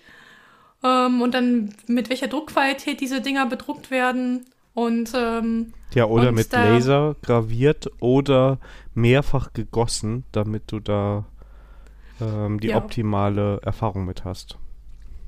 Ja, und dann äh, in welche Formen die haben. Da gibt es dann auch extra Profile, wie sich das ähm, auch von der Seite ansieht. Dann hast du die Tastatur irgendwie so gebogen oder gerade. Also dann ähm, fällt nochmal eine ganze Welt auf. Und das ist halt, und diese Kappen, wenn man sie im Eigenbau kaufen möchte, das scheint nochmal so eine komplette Philosophie für sich zu sein, weil wenn mir jemand sich neue Kappen halt designt, ähm, dann wird in der Community halt dieses Design halt vorgestellt und wenn sich dann genügend Käufer oder Interessenten halt bilden, dann bestellen sie erst die, dass sie erst ähm, gefertigt werden. Und dann kann es schon mal passieren, dass du halt zwölf Monate auf deine ähm, Keycaps halt wartest. Ähm, weil die dann halt wie so eine Art ähm, Kickstarter-Projekt halt, ähm, die dann erst gefertigt werden, wenn eine bestimmte Anzahl an Leuten halt Interesse daran haben. Und darum ist es halt so blöde, für ein deutsches Layout äh, zu bekommen. Ähm, denn ähm, die meisten bevorzugen halt das amerikanische ANSI-Layout. Und das ist der Unterschied, wo, deshalb wusste ich auch nicht, dass die Enter-Taste halt kleiner ist als bei der ISO-Norm. Entschuldigung. Und deswegen ist es halt, ähm, ja, ein bisschen schwieriger, so eine ISO-genormte ähm, individuelle Keycaps zu bekommen. Genau, da hat er auch erzählt, da hat er monatelang drauf gewartet. Ja. Ist auch bei manchen, mhm. je nachdem, welche hippe äh, Tastatur man kaufen will, also wenn man da so ein bisschen guckt, nicht immer ganz einfach, das deutsche Layout zu kriegen. Das, ähm, ist wohl wahr. Vor allem, wir haben ja auch gelernt, ähm, das ist ja nicht nur ISO oder ANSI, sondern wenn du ISO nimmst, dann hast, kannst du auch nochmal US-Layout oder das deutsche Layout. Also ich persönlich benutze das deutsche Layout, andere schwören auf das US-Layout. Beziehungsweise im, im, Discord hat jemand, ich glaube, das Stefan war das, hat ja auch diesen Neo-Layout 2 ähm, schwört er ja. Und ähm, ja, ich glaube, da, ich glaube, das ist eine Permutation an Möglichkeiten ähm, ins uns, Unendliche. Ja, das, also das ähm. merkst du ja auch, dass wir hatten ja ein bisschen diese Diskussion. Ähm, Finde ich ja immer schön, was man da, ähm, was man da alles ähm, machen kann. Ne? Und ähm, wie viel Energie man da reinstecken kann, ja, das ist schon beeindruckend. Ähm, ja, und das halt, was ich da wirklich halt, äh, ähm, also wo ich eigentlich auch ein bisschen ausgestiegen bin, ist halt diese Keycap-Profile, wo es wirklich darum geht, ob die, wie die Oberfläche halt geformt, ob die zylindrisch ist, kugelförmig oder flach. Ähm, und dann werden auch die Einzelnen halt auch äh, von den Profilen halt auch nochmal vorgestellt, wie sie dann halt vom Seitenprofil halt aussehen. Ähm, ich sage, ich habe da echt nicht drauf geachtet, ob dann. Ich weiß gar nicht, ich glaube, meine Tastatur ist eine vielleicht gut. Ich habe eine flache Tastatur, eine flache Mecha. Ähm, ich glaube, ich würde meine sagen, dass meine so eine klassische flache, also Flachheit nee, ist nicht klassisch, aber flach, aber von einem Seitenprofil sagen, das ist halt so eine ähm, DSA-Profil oder Cherry-Profil an der Stelle. Was, was für ein Keyscape-Profil hat denn deine Tastatur? Äh, ja, genau. Also ich würde aber auch eher sagen, dass sie eher flach ist. Also doch. Ja, ähm, ja, das, also das wären so, so ähm, die Komponenten im Schnelldurchlauf. Ähm, was ich aber noch sehr interessant war, war halt ähm, Fertigbildung versus Eigenbau. Und es gibt halt mittlerweile vor allem aus dem Gaming-Bereich halt viele, die halt fertige mechanische Tastatur und gute anbinden, aber das hat halt mal sein Nach, also was er genannt hat als Nachteil ist, du hast halt, ähm, du bist bei Punkto Switches halt sehr eingeschränkt. Die bieten halt äh, meistens Cherry MX, Blue, Brown, Red Switches halt an, aber wenn du was Spezielles haben möchtest, dann funktioniert das halt nicht. Ähm, was aber wohl gut ist, ähm, wo es einen neuen Trend halt gibt, dass die ähm, also die Verbindung zwischen Switches und den Mikrocontrollern diese Hotswap-Sockel benutzt. Das heißt, äh, wenn du dann deine dann damit anfängst und später die aber doch nochmal aufmopsen möchtest, dass da aufmotzen möchtest, da ähm, hast du die Möglichkeit, da damit anzufangen, ohne dass du gleich komplett auf Eigenbau halt um, umsteigen musst. Ja, und was noch Nachteil ist mit den ähm, Gaming-Tastaturen, die sind oft mit, mit der Beleuchtung eingebaut. Und es kann auch sein, dass du das halt nicht machst, aber ich weiß nicht, ob das ein Kriterium ist, okay, du zahlst dafür, aber ähm, das kannst du ja eigentlich auch ausschalten. Deswegen weiß ich nicht, ob das jetzt ein, äh, was dagegen spricht, das zu kaufen. Ja, da hat er eine Auflistung von Marken. Was ich halt ähm, mich gewundert habe, dass er Shaku nicht hat. Also, bis, ob ich jetzt, äh, habe ich keine richtige Gaming-Tastatur gekauft oder einfach eine Kacke-Tastatur gekauft. Aber ich komme damit so, ich mag sie eigentlich ganz gerne, deswegen. Ähm, ja, ich habe ja äh, eine Ducky One 2 SF und ähm, die war dabei, also Ducky als Hersteller. Ja. Ähm, ja. Also Glück gehabt, darf ich weiter benutzen. Ja, genau. Äh, was er empfohlen hat, was ich auch nur empfehlen kann, wenn man auf äh, Reddit unterwegs ist, äh, Mechanical Keyboards, ist da ein, äh, ein Sub. Wenn man sich mal in diese ganze Thematik so ein bisschen reinnörden will, ist das ein sehr schöner Einstiegspunkt, wenn man da sieht, was da manche Leute alles bauen und wie viel Liebe und äh, Energie man da in Details stecken kann. Ähm, ja. Das ist halt ein Hobby, ne? Ja, und ich meine, ist auch viel drin, ne? Du hast ein bisschen Löten dabei, du kannst theoretisch hier deine eigenen Keycaps da bauen und ähm, ja, ich bin mir auch sicher, dass da einige Leute sehr viel Energie in Gehäuse und sowas stecken und ja, ist doch eigentlich ganz cool zum Reinnörden. Ja, das stimmt. Und wenn man ähm, äh, die Programmierung ähm, vermisst, dann kann man auch ein bisschen Firmware-Programmierung machen. Also die meisten Eigenbauten basieren wohl auf einem Mikrocontroller, der auf einer Art Atmel VR basiert. Und da gibt es halt viele Firmware-Projekte, die quelloffen sind. Und das Coole ist also, das Layout und die Zusatzfunktionen für die Tastatur, das muss man wirklich halt den Quellcode definieren und besetzen und dann auf den Mikrocontroller drauf installieren und schon hat man sein, seine Tastatur. Was hat er auch gesagt, also die meiste Zeit bei den eingebauten ist halt, ähm, ähm, bis halt testen und halt am ähm, aus, halt ausprobieren, testen, ob das halt gut ist und wenn nicht, dann bist du weiter am, am, am, äh, am Basteln an der Stelle. Und, ähm, ja. und was ich halt auch sehr ähm, lustig finde, ähm, du, manche fangen auch an, ihre Switches halt selber zu bauen. Und die haben voll den coolen Namen Franken-Switches vom Frankenstein. Und das sind Switches, die, wo man die Bauteile von anderen Switches halt nimmt und die dann bunt zusammenwürfelt und dann wieder zusammensetzt und dann hat man halt einen Franken-Switches.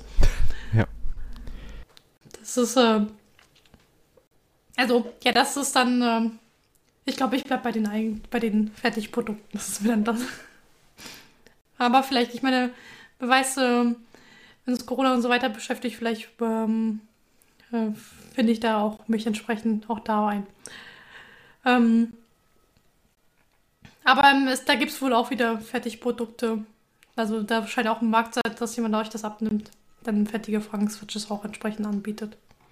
Wie alles mit den Keyboards, also auch bis zu jedem Detailgrad. Das ist halt alles eine Frage des Geldes irgendwann. Also ich glaube, es gibt auch so Services, da kann man sich das quasi alles zusammenbauen lassen. Wie Genau. immer. Ähm, wobei ich dann sage, ab einem gewissen Budget ist es, glaube ich, cooler, es selber zu bauen. Also, Ähm, ja. Und ähm, ja, dann, ähm, dann hat er noch auf jeden Fall noch ein paar Tipps für weitere Informationen, die können wir dann auch verlinken. Was ich sehr cool fand, es gibt so einen eigenen Podcast nur über mechanische Tastaturen.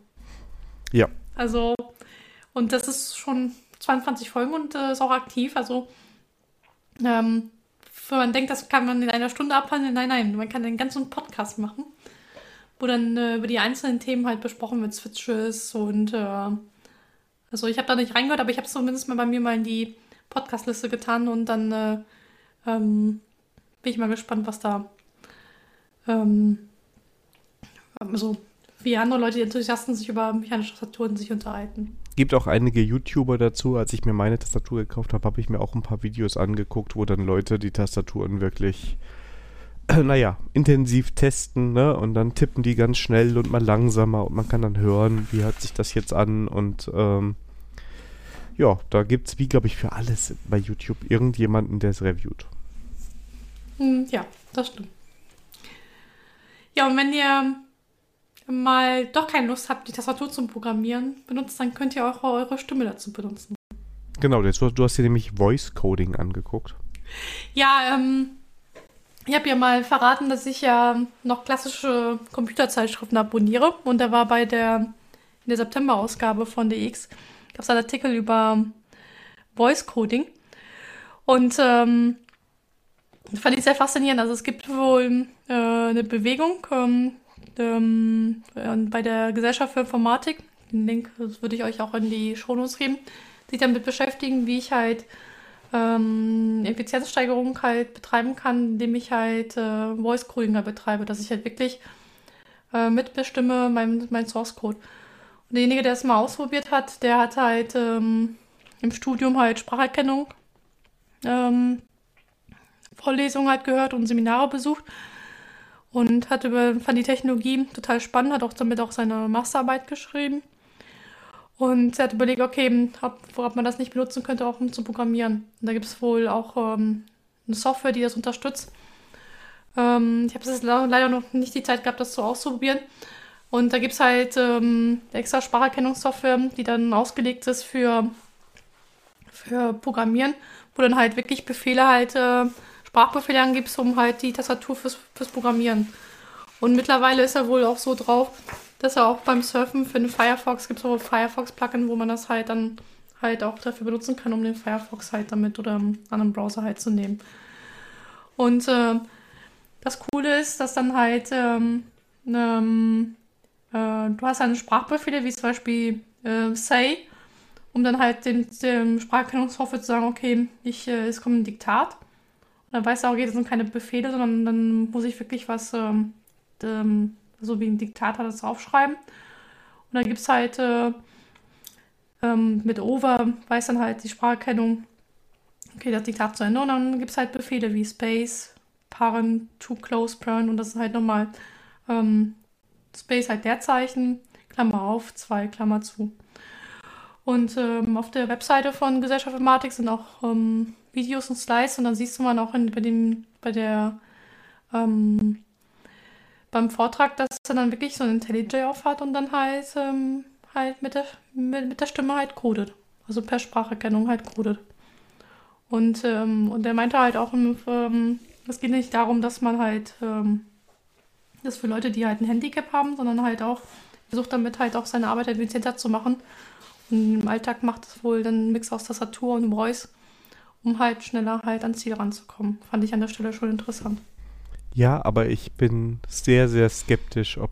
Also, ich kann mir das nicht vorstellen, dass sich das äh, durchsetzt. Ähm, weiß ich auch nicht, ob sich das durchsetzt, ähm, aber ich fand das als Möglichkeit cool. Also, ich finde das technisch super und richtig genial. Ähm, aber ich kann mir nicht den. Also, ja, wenn man jetzt in der Thematik drin ist und die ganze Zeit debuggen und vielleicht sogar selber entwickeln, ist okay, macht das Spaß. Aber ähm, ich weiß nicht, ob ich dadurch schneller wäre, ob ich mich da wohler fühlen würde, also welche Benefits ich dadurch habe, weil ich kenne ja die Ähm. Spracherkennung von, von anderen Systemen und ja, ich bin nicht überzeugt. Ja, also ich bin auch sehr skeptisch, ob das funktioniert, aber ähm, also er hat meine Neugier ge geweckt, weil er gesagt hat, ähm, also geschrieben hat im Artikel, dass so ist, dass man halt eine sp- spezielle Software dafür braucht fürs Programmieren. Und das hat man, also da scheint ja die Problematik dann schon, schon bekannt zu sein. Und ähm, naja, es eröffnet ja aber auch ähm, halt andere ähm, also ich, also ich glaube, das ist so, ich glaube, die Einstiegshürde ist so, warum ich zum Beispiel kein US-Layout benutze, weil ich mich dann umdenken muss. Ich komme dann mit den deutschen Layouts zurecht. Ähm, darin bin ich schnell und deswegen bin ich aus meiner Komfortzone halt nicht raus. Ne? Das ist halt so ähnlich. Nichtsdestotrotz kann ich mir aber vorstellen, dass es halt ähm, Personengruppen halt das äh, öffnet, öffnet ähm, Programmieren halt, die zum Beispiel halt nicht gut auf der Tastatur halt sind, ja, weil sie ein Handicap halt an der Stelle haben. ja klar, das ist wieder was ganz Eigenes, ja. Und ähm, deswegen, ähm, und wenn das halt so ein, äh, wenn das nicht so eine Qual ist wie, wie Sprache, die ich so kenne, die vor 10, 15 Jahren, dann äh, ist es halt eine coole Möglichkeit. Aber ich habe es ehrlich gesagt auch selber noch nicht ausprobiert, deswegen ähm, müsste ich mir mal einfach mal, äh, vielleicht wäre das was zwischen, für uns zwischen Weihnachten und Neujahr, dass wir mal Voice Coding mal machen. Du machst Voice Coding, ich parallel mit der Hand. Ah, sehr gut, weißt du. Ich, ich werde es meiner Logopädin mal vorschlagen, dass wir mal Voice Coding machen können. Ja. Und wenn es nicht funktioniert, dann kann ich das an meiner schlechten Stimme halt äh, zurückführen. Genau. Ja, aber ähm, ist nur eine andere. Ich habe es, wie gesagt, selber nicht an. Ich fand es nur interessant von Thematik her. Ich verlinke den Link auf die Seite. Wenn ihr Langeweile habt zwischen Weihnachten und Neujahr, dann vielleicht ist es was. Genau. Was anderes, wenn ihr vor Weihnachten äh, Langeweile habt oder einfach nur mit uns abhängen wollt, dann könnt ihr am 17.12. um 19 Uhr in unseren Discord kommen. Ähm, da ist nämlich Ready for Weihnachtsplausch. Und, ähm, und, naja, wir haben ja, wenn wir aufnehmen, haben wir schon den 7.12., also bald ist auch Weihnachten. Und wer letzte Woche oder wer letztes Mal zugehört hat, ähm, wisst ihr jetzt auch, wann die Amerikaner ihre Weihnachtsgeschenke gekauft haben. Daniel, hast du jetzt deine Weihnachtsgeschenke denn jetzt schon eingekauft? Jetzt bist du aber richtig schnell weggegangen von unserem Weihnachtstermin. Ich war ganz Ach überrascht. so, ich dachte, ähm, ja, ach so, ja, ich weiß nicht, ich habe das schon, glaube ich, schon, wir haben das, glaube ich, schon fünfmal angekündigt. Ich dachte, Aber seitdem, also die Zahlen in Discord steigen, ja. Äh, Also okay. Es wollen auch ein dann, paar will Leute ich noch gut, dann will ich noch, noch mal eine äh, Rede für unseren Weihnachtsfeier. Also, wir freuen uns auf euch. Ähm, für Getränke und Speise, Speise seid ihr diesmal selbst verantwortlich. Also, wenn äh, das euch nicht gefällt hat, was da auf der Weihnachtsplausch für Getränke und für Essen kam, dann müsst ihr das zu Hause klären. Da sind wir nicht verantwortlich. Wir sind nur fürs Entertainment verantwortlich. ja, ihr eigentlich auch, weil wir wollen ja mit euch quatschen. Ähm, ja, aber wird nicht Ja, gut, aufgezeichnet, haben wir schon gesagt, ne? Ja. Genau, nicht aufgezeichnet. Ähm, Discord habe ich gesehen, hast du schon ein Event auch schon gemacht? Das lag aber primär daran, dass ich gesehen habe, dass man in Discord Events anlegen kann. Aha, Daniel hat ein neues Feature entdeckt. Sehr genau, und dann muss ich das mal machen. Und wir haben ja auch das perfekte Feature dafür und dann kann man da diesen Link teilen, dann können alle joinen und wir haben dann eine Woche vor Weihnachten einen schönen Weihnachtsplausch. Genau. Und da können wir uns über mechanische Tastaturen und unterhalten. Genau. Und dann lassen wir uns erklären, dass das totaler Mist ist, dass wir hier immer noch mit dem deutschen Layout unterwegs sind. Ja, ich weiß. Und dass, dass wir keine Tastatur im Eigenbau haben. Und dass die Sherry MX Red eigentlich total blöd sind.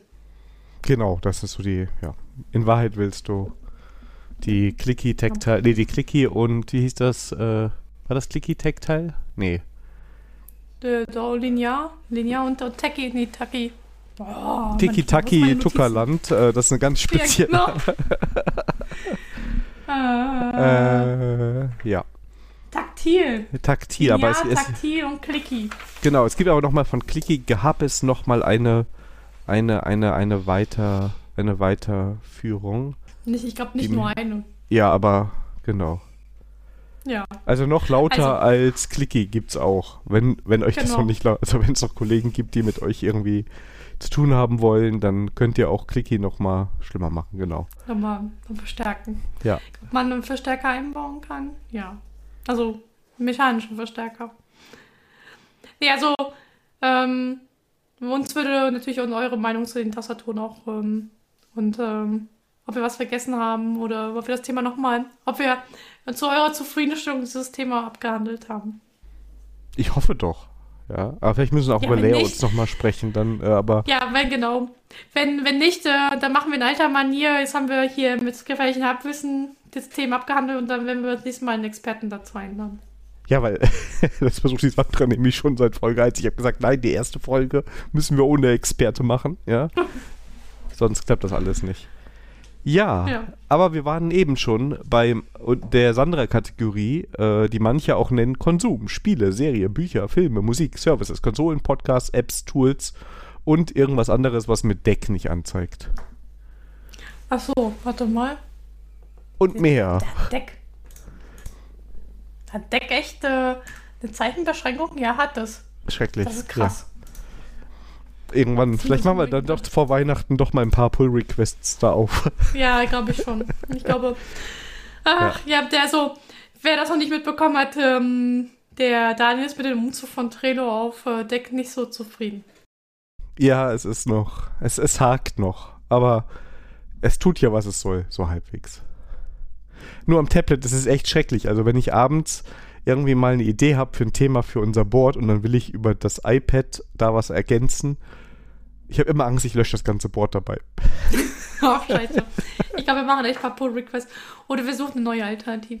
Genau, mal gucken. Aber ja, Alle zwei Monate migrieren wir zu einem neuen Tool. äh, ja, Nein. dann würde ich glaube ich irgendwann bei Trello bleiben und ja, naja. Aber wir sind in der Konsumkategorie, du hast es schon angedeutet, Black Friday und ich wollte einen Black Friday Deal machen. Es ist aber nichts geworden, weil das, was ich haben wollte, ähm, einfach nicht im Angebot war. Beziehungsweise es ist noch ein bisschen anders. Also was wollte ich haben? Ich wollte eine neue Kamera haben, weil meine alte Kamera leider den Geist aufgegeben hat. Ich aber Objektive habe und ich eigentlich gerne fotografiere.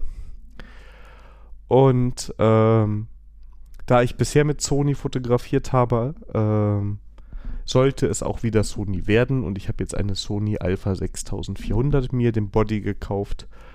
Ähm, aber ganz regulär zum normalen Standardpreis, ähm, weil sich da einfach über den ganzen Black Friday nichts getan hat, weil Sony Lieferprobleme hat. Und ähm, ja, dann war es das eigentlich auch schon. Ich hatte zwischenzeitlich noch das Angebot von, ich glaube, Fotohama hießen die, aus, ich glaube, aus Bochum oder aus Essen. Aus Essen, glaube ich, oder?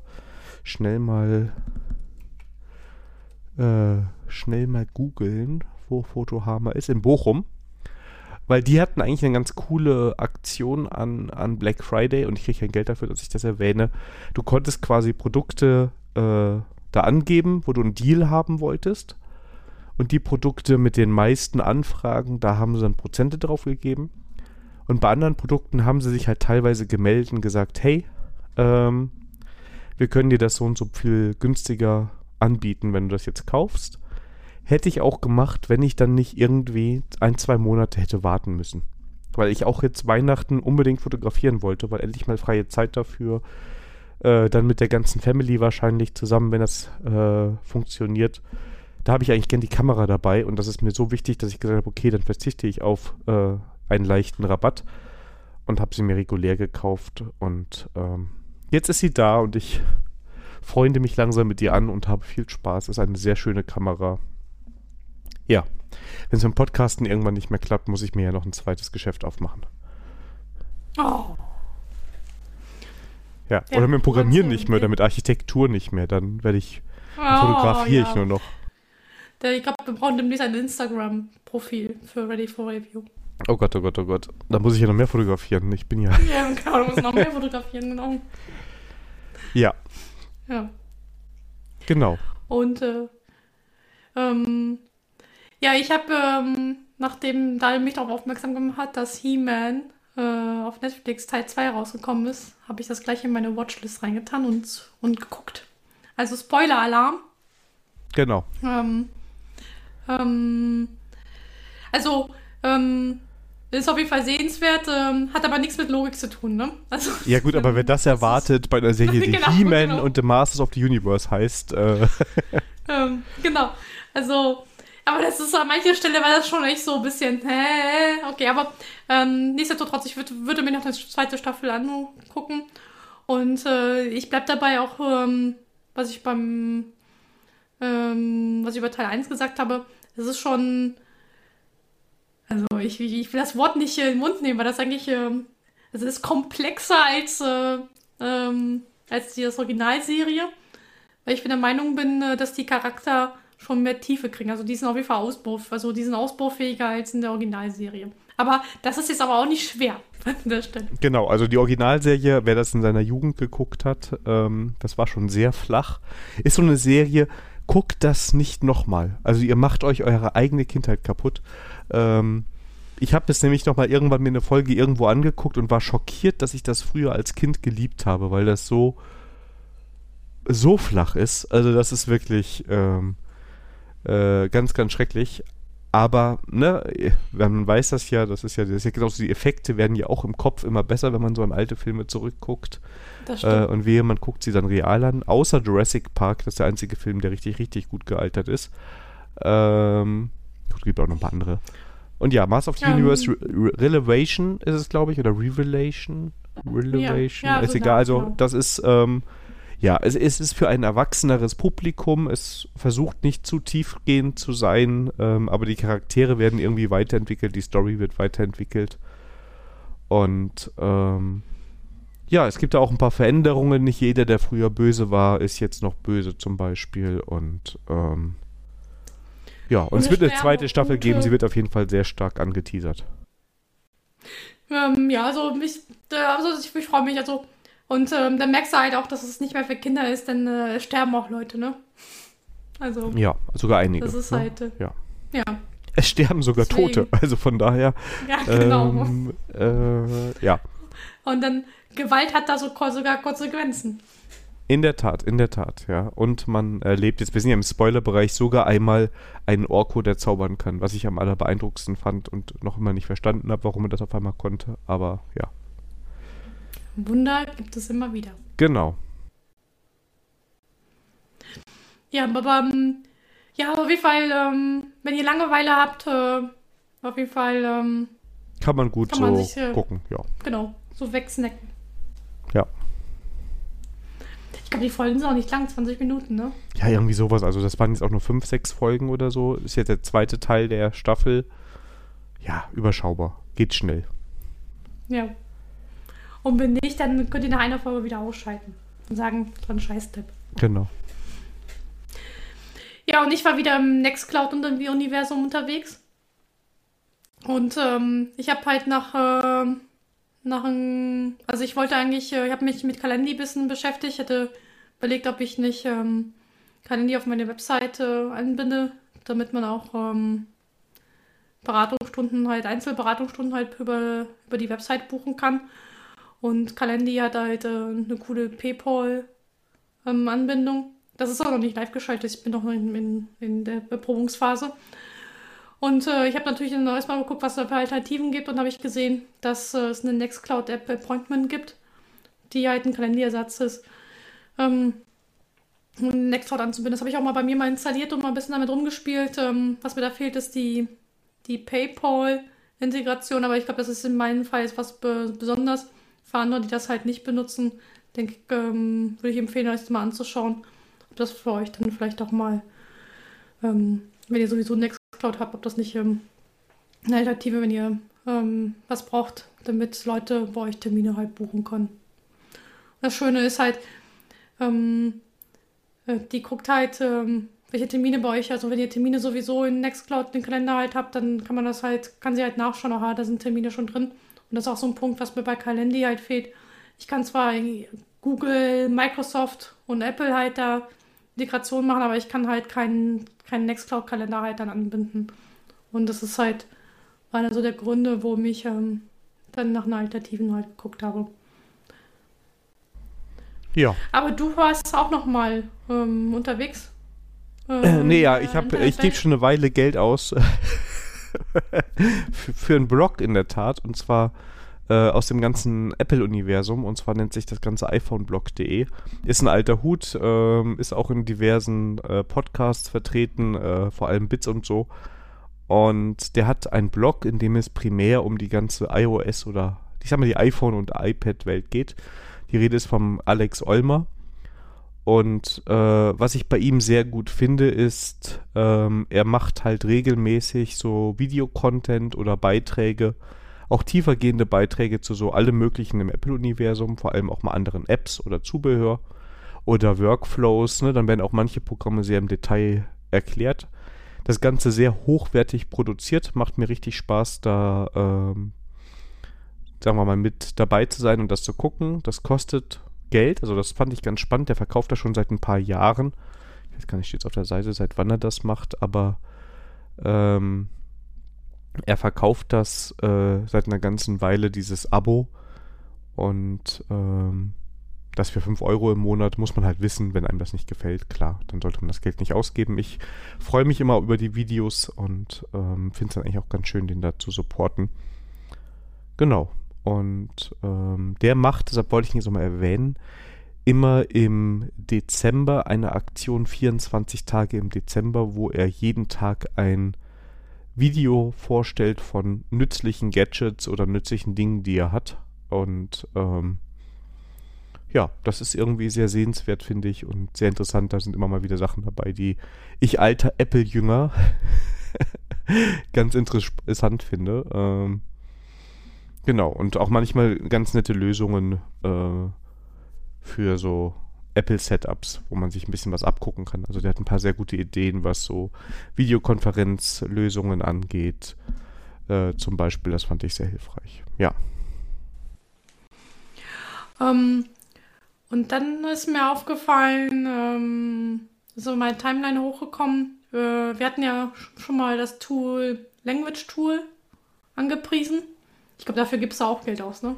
Ja, es kostet auch Geld. Also, das kannst du auch kostenlos nutzen, aber. Ja, das kannst du kostenlos, ja. aber dafür gibst du Geld aus, ja. Ja. Also, ich gebe dafür und, Geld äh, aus, ja, weil ich finde, das war so. Also das ist sehr hilfreich und du kriegst mehr Funktionalität für das Geld und. Ja, ja das stimmt, das stimmt. Ähm, ähm, ich möchte es aber nicht in Abrede tun. Ähm, aber davon gibt es auch ein Thunderbird Add-on, das habe ich mir letzte Woche installiert. Dann, das äh, funktioniert mega. Äh, man muss aber sich halt wissen, dass halt dann die E-Mails-Inhalte, also wenn ihr es aktiviert, halt an den Server halt hochgeladen wird. Da wird auch davor gewarnt. Aber das Coole ist, man kann das halt auch ähm, per Switch halt an- und ausschalten. Ähm, aber ich, ähm, aber Language Tool, das ist wirklich halt so eine Rechtschreibprüfung, die Rechtschreibprüfung auch als Namen halt verdient. Genau, das klappt richtig gut, auch mehrere Sprachen. Ähm, schlägt einem, also ist wirklich auch schön in der Benutzung, finde ich richtig gut. Und was ich äh, da ergänzen kann, ähm, es gibt einen Blog, der heißt Linux und ich. Und der hat äh, am 2. Dezember den ersten Teil einer Serie rausgebracht, wo es um Language Tool geht also mit ein bisschen Schwerpunkt auf Linux.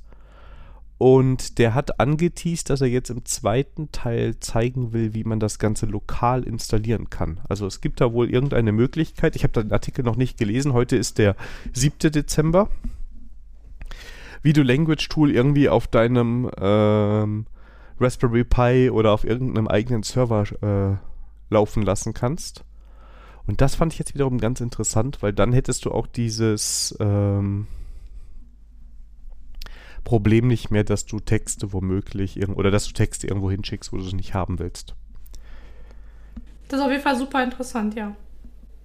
Ja, fand ich auch. Muss ich den Blog kannte ich noch gar nicht. Linux nicht. Da muss ich aber gleich mal in meinen Feedly rein. Der ist, ist richtig gut. Das ist so ein typischer Linux-Nutzer. Der äh, war mal zwischenzeitlich äh, weg für ein paar Jahre, weil ich glaube, da waren irgendwelche Copyright-Legal-Probleme die der hatte. Also irgendeine Firma hat sich da mit ihm gekloppt. Da kann man auch einen Artikel drüber lesen.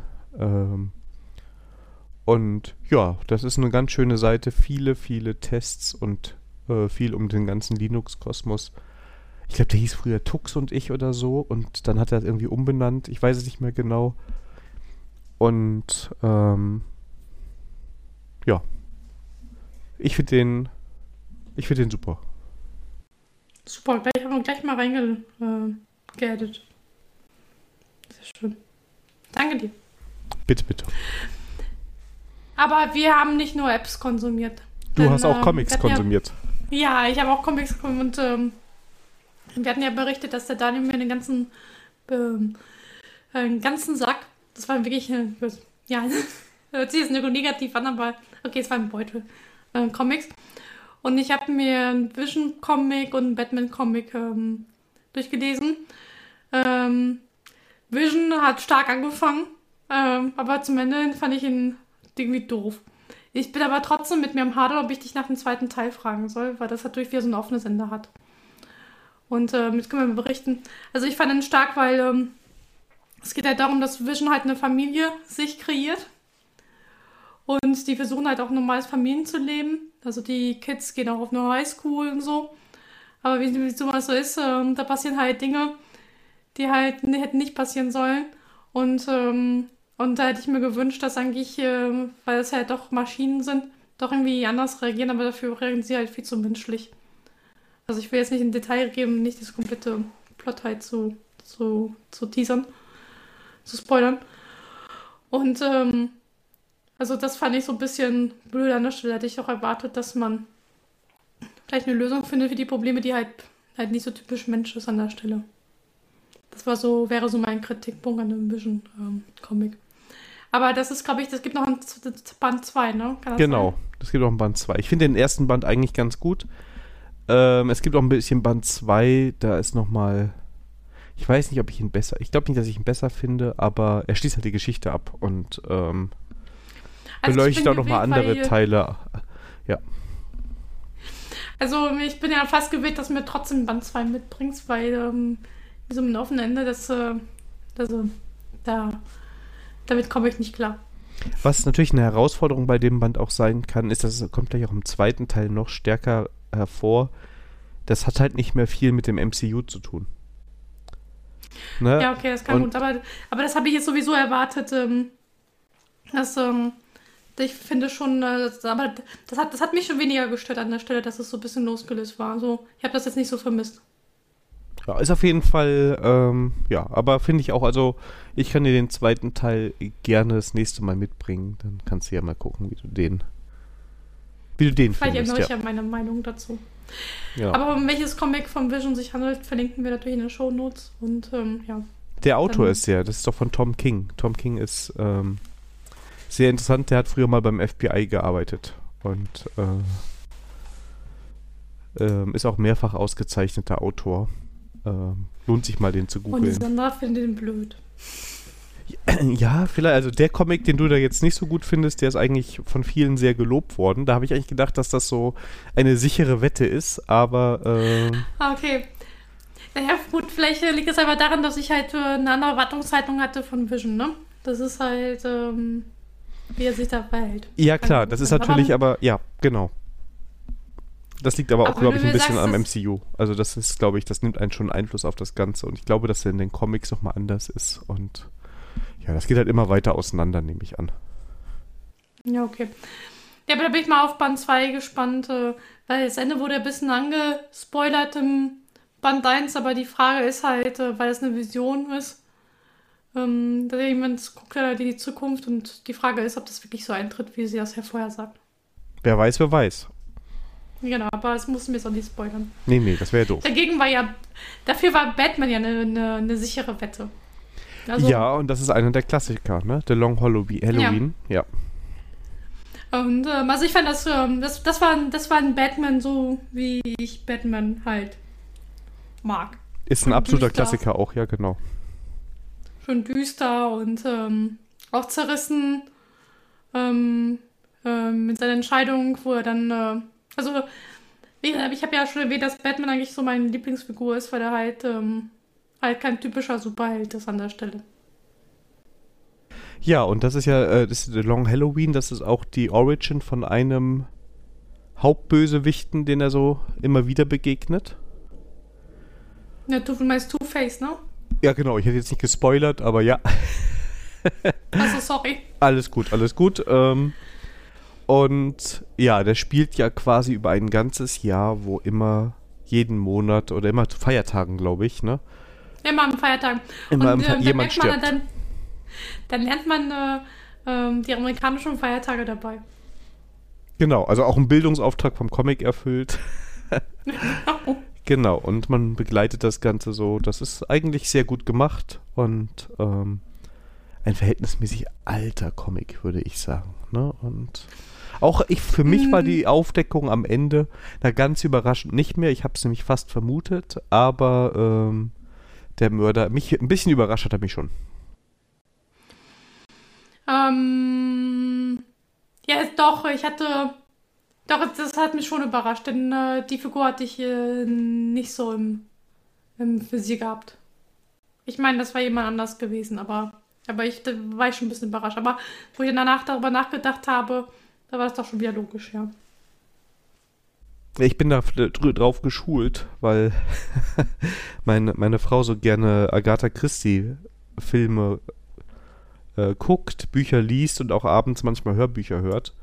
Und ich habe Ah, so ein okay. Pattern entdeckt, das in solchen Kriminalfällen oft zum, zum Mörder führt. Und äh, außer es ist Ah, okay. Columbo.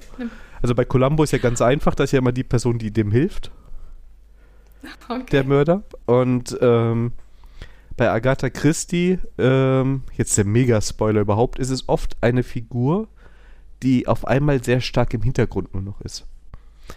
Ne? Also die irgendwie mit eingeführt so, wird und die dann okay. immer im Hintergrund so ein bisschen stattfindet. Also nicht komplett weg, aber auch nicht so im Scheinwerfer. Und die offensichtlichen Mörder sind es nie. Ja.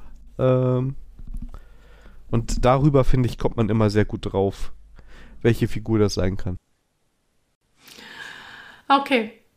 Ähm, ja, wenn, ja, dann, das stimmt, dieses Pattern passt dazu, ja. Genau. Und da. Und wenn ihr mehr Bock auf Batman habt, Könnt ihr es wie ich machen. für euch noch. Ja. Ja.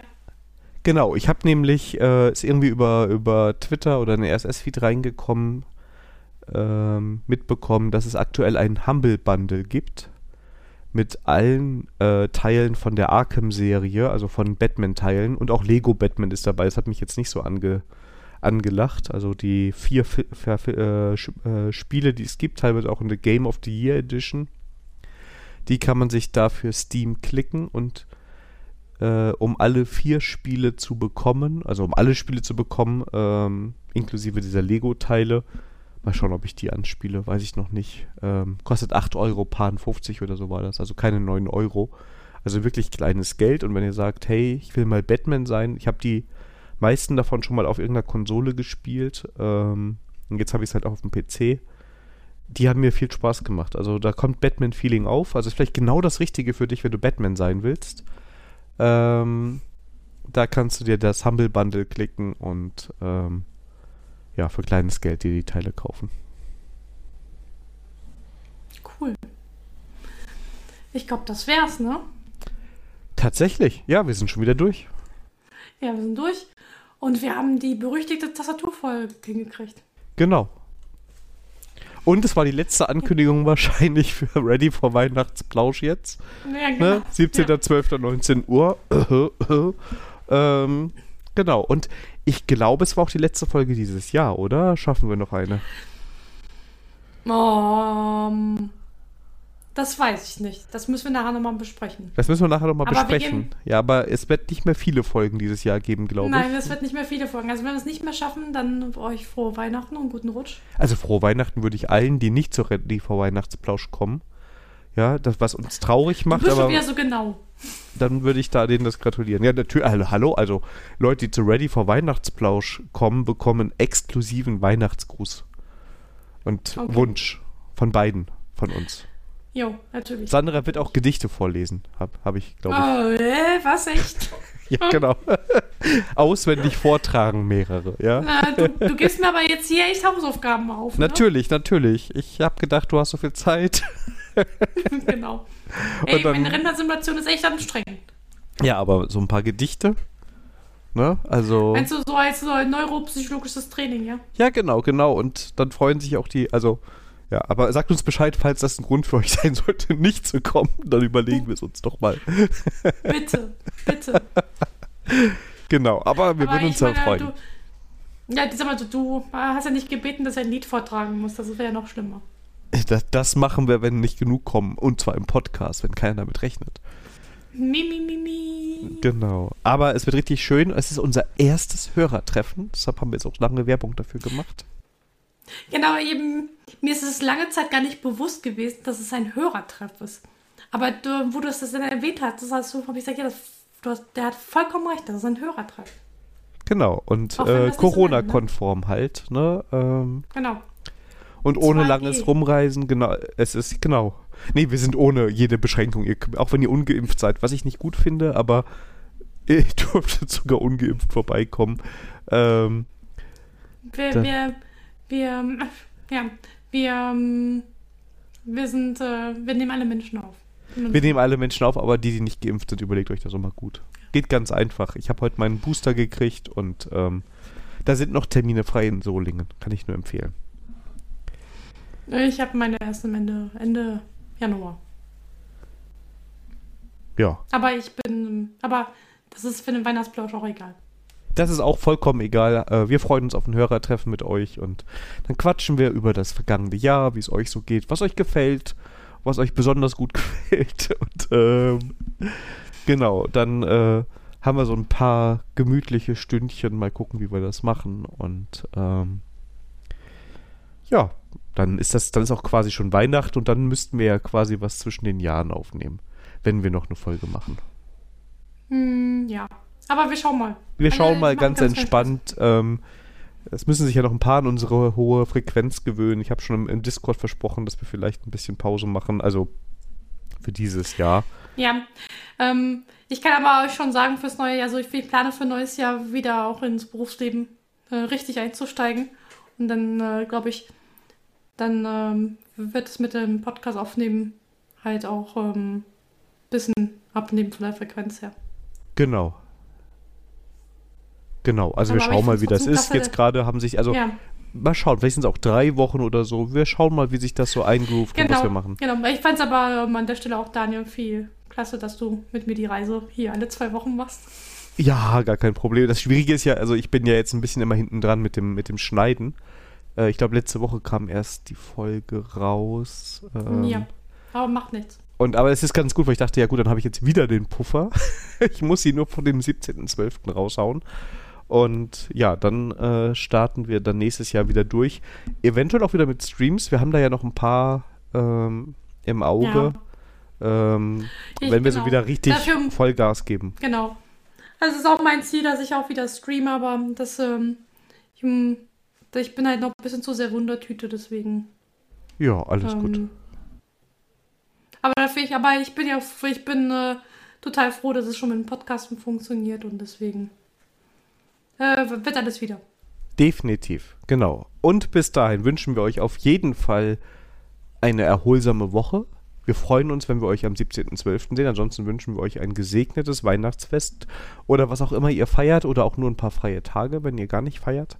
Auf jeden Fall soll es schön sein und macht euch was Leckeres zu essen oder lasst euch verwöhnen.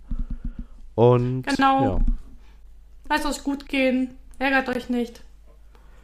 Genau, Und, alles ganz ja, entspannt sagen- und äh, eventuell ein Genau. frohes neues Jahr. Das werden wir noch sehen. Ich bin noch nicht ganz sicher. Ja, genau. Und ähm, wenn wir uns nicht sehen beim Weihnachtsplausch, dann ähm, hoffentlich dann auf Twitter, Discord und äh, wie auch immer. Genau. Hinterlasst eine gute Bewertung bei iTunes. Irgendwas. Eine gute Tat im Jahr. Alles klar. Dann macht's gut. Vielen Dank, dass ihr zugehört habt und bis bald. Bis bald. Tschüss. Tschüss.